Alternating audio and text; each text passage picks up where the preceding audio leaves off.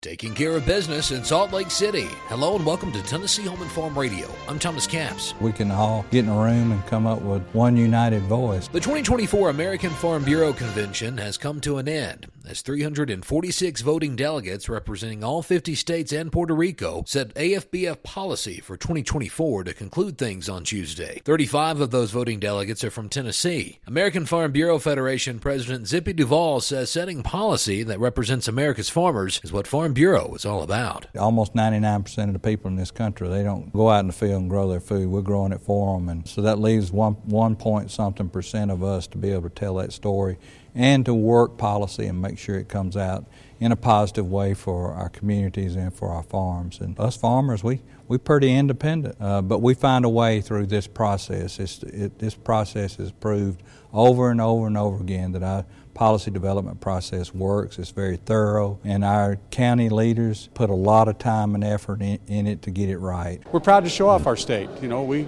we kind of like living here, and uh, and people have been really supportive of us hosting. That's Utah Farm Bureau President Val J. Rigby, who's been playing host this week with the AFBF convention in his home state, an event he says they've been honored to host. We've loved having everybody here, and they've been so gracious and, and complimentary of our state.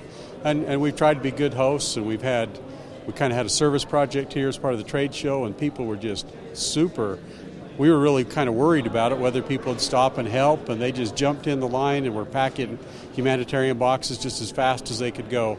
In fact, we even we doubled. We projected that we were hoping we could fill two semi loads, and we filled four. As farmers head back to their homes across the country with AFBF policy set, they can rest assured that there's a united voice of agriculture to represent them in Washington. For Tennessee Home and Farm Radio from Salt Lake City, Utah, I'm Thomas Capps.